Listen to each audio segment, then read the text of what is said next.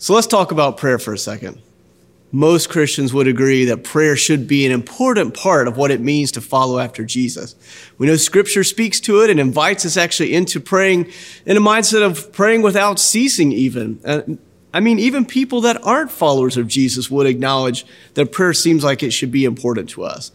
But if we're honest, we look below the surface of our week and how we spend our time, we recognize it doesn't really play a huge part in our lives. And if we ask the real hard questions of why that may be, I think we arrive at a common conclusion. Honestly, we just don't know how to pray. We don't know what to pray about. Thankfully, Jesus gives an amazing model of what a balanced prayer life looks like. It's laid out in Matthew chapter 6, very familiar passage known as the Lord's Prayer.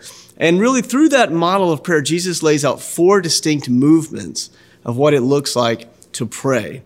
And so we've developed a prayer tool here at Salem Chapel to walk us through those movements, to put into practice into our life, to really experience the power of prayer in our lives. That first movement comes from Matthew chapter 6, verse 9. It's an upward movement, and it says, Our Father who is in heaven, hallowed be your name. This upward movement is really about a movement of reverence. It's about lifting my eyes to the hills for where does my help come from? It's acknowledging first, before I get into my list of needs or anything else in my day, I just want to have a moment of worship where I can reflect on the godness of God Himself, of His holiness, just telling Him what He means to me. God, you are good, you are faithful, you are just, you are loving to me recalling ways that he has already answered prayer in my life, just distinct and, and, and, personal ways of thanksgiving. God, thank you for the ways that you did this. Thank you for how you provided this for me. And it's really just taking a moment to realign my heart that he is God and I am not. And only when I have done that am I ready to move into that next movement, which is a downward movement. Matthew 6:10 says, "Your kingdom come, your will be done on earth as it is in heaven. This downward movement is about my response to God in light of who I am. And really at the, at the core of it, it's within my heart saying, I want to be surrendered, God, to your will and your outcomes. Before I get into any of my needs and what I want to happen, that is the primary thing that I want to be the pattern and the rhythm of my life. And as I look inward first, I also pray, God, have your will be done in my family. God, have your will be done in our church. And as I look at the world around me, at the brokenness of what sin has wrought, God, I look at that and I pray, God, your will be done in this world as it is in heaven.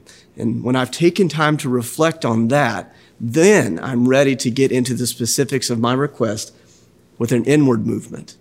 Matthew 6, 11 and 12 says, Give us this day our daily bread and forgive us as we also have forgiven our debtors.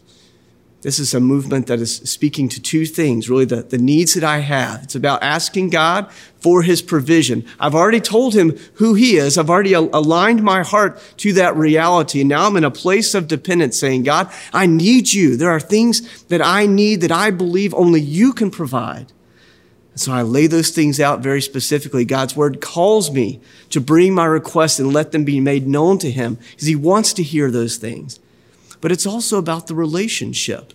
I notice, forgive us of our debts as we have also forgiven our debtors. I'm praying, God, because of our relationship, I want to acknowledge there have been moments in my day, in my week, where I turned my eyes.